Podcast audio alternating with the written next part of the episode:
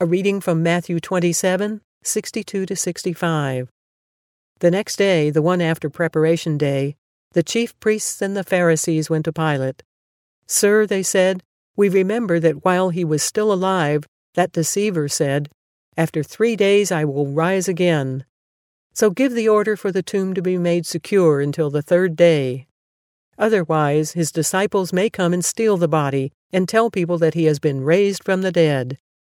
This last deception will be worse than the first. Take a guard, Pilate answered. Go, make the tomb as secure as you know how.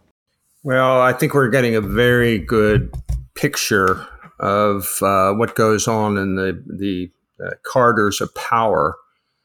Uh, a great deal of fear, hmm. I think, goes with power.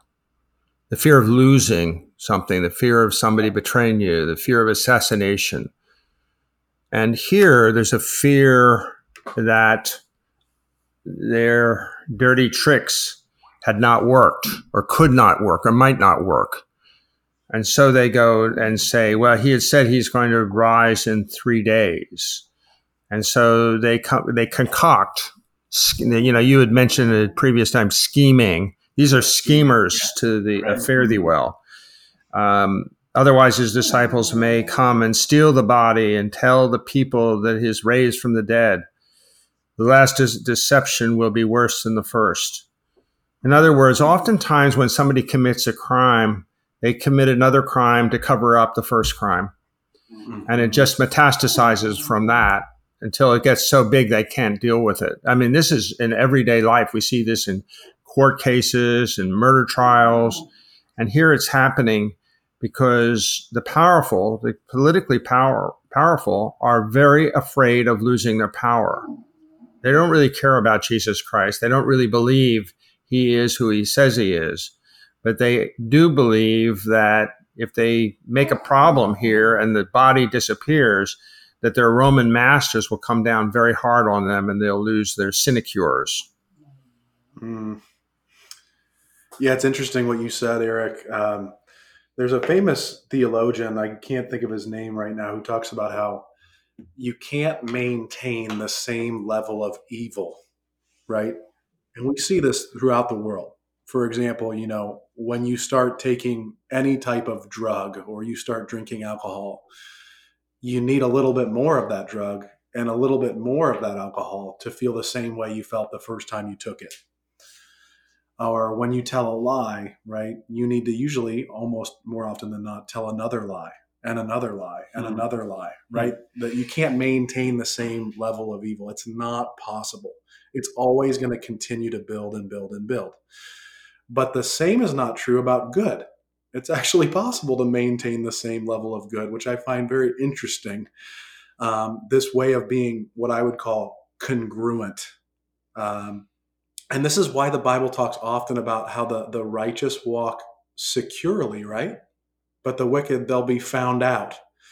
Hmm. And I think this is why James would go on to talk about God's law in such a positive way. You know, he's not talking about God's law in terms of salvation, but he's talking about God's law in terms of freedom.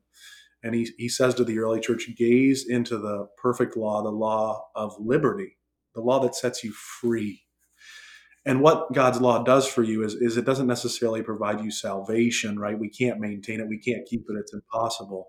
But when we do seek to love God and serve Him and follow His law, what it actually does is, is it gives us a much better life, a much healthier life.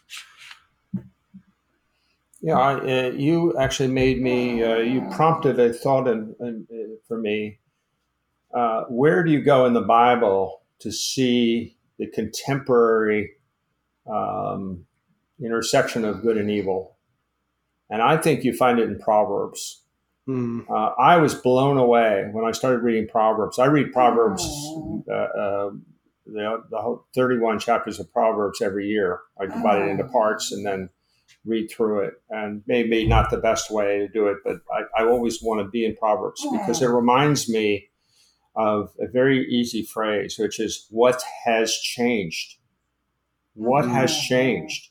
3,000 years ago, those proverbs have as much application to yeah. the human condition, both good and evil, mm-hmm. that it would have had then. It's extraordinary. And it, when people like to say the Bible is out of date, it's not relevant to our, our modern, technologically amazing world. No, because all of it is built around our human nature mm-hmm. and particularly our, our inclination to sin mm-hmm. uh, apart from the Holy Spirit, apart, apart from Jesus. And that's, of course, not there yet. And uh, I just, I'm blown away every time I am reading in Proverbs about how contemporary it is, how useful it is. Uh, the, these chapters, these uh, aphorisms, and these uh, just these proverbs, uh, highly recommended as a, a daily diet uh, or a diet, daily diet, and, and, just going through them over the course of a year.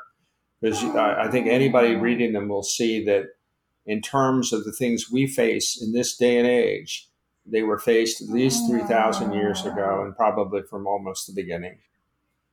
Mm-hmm.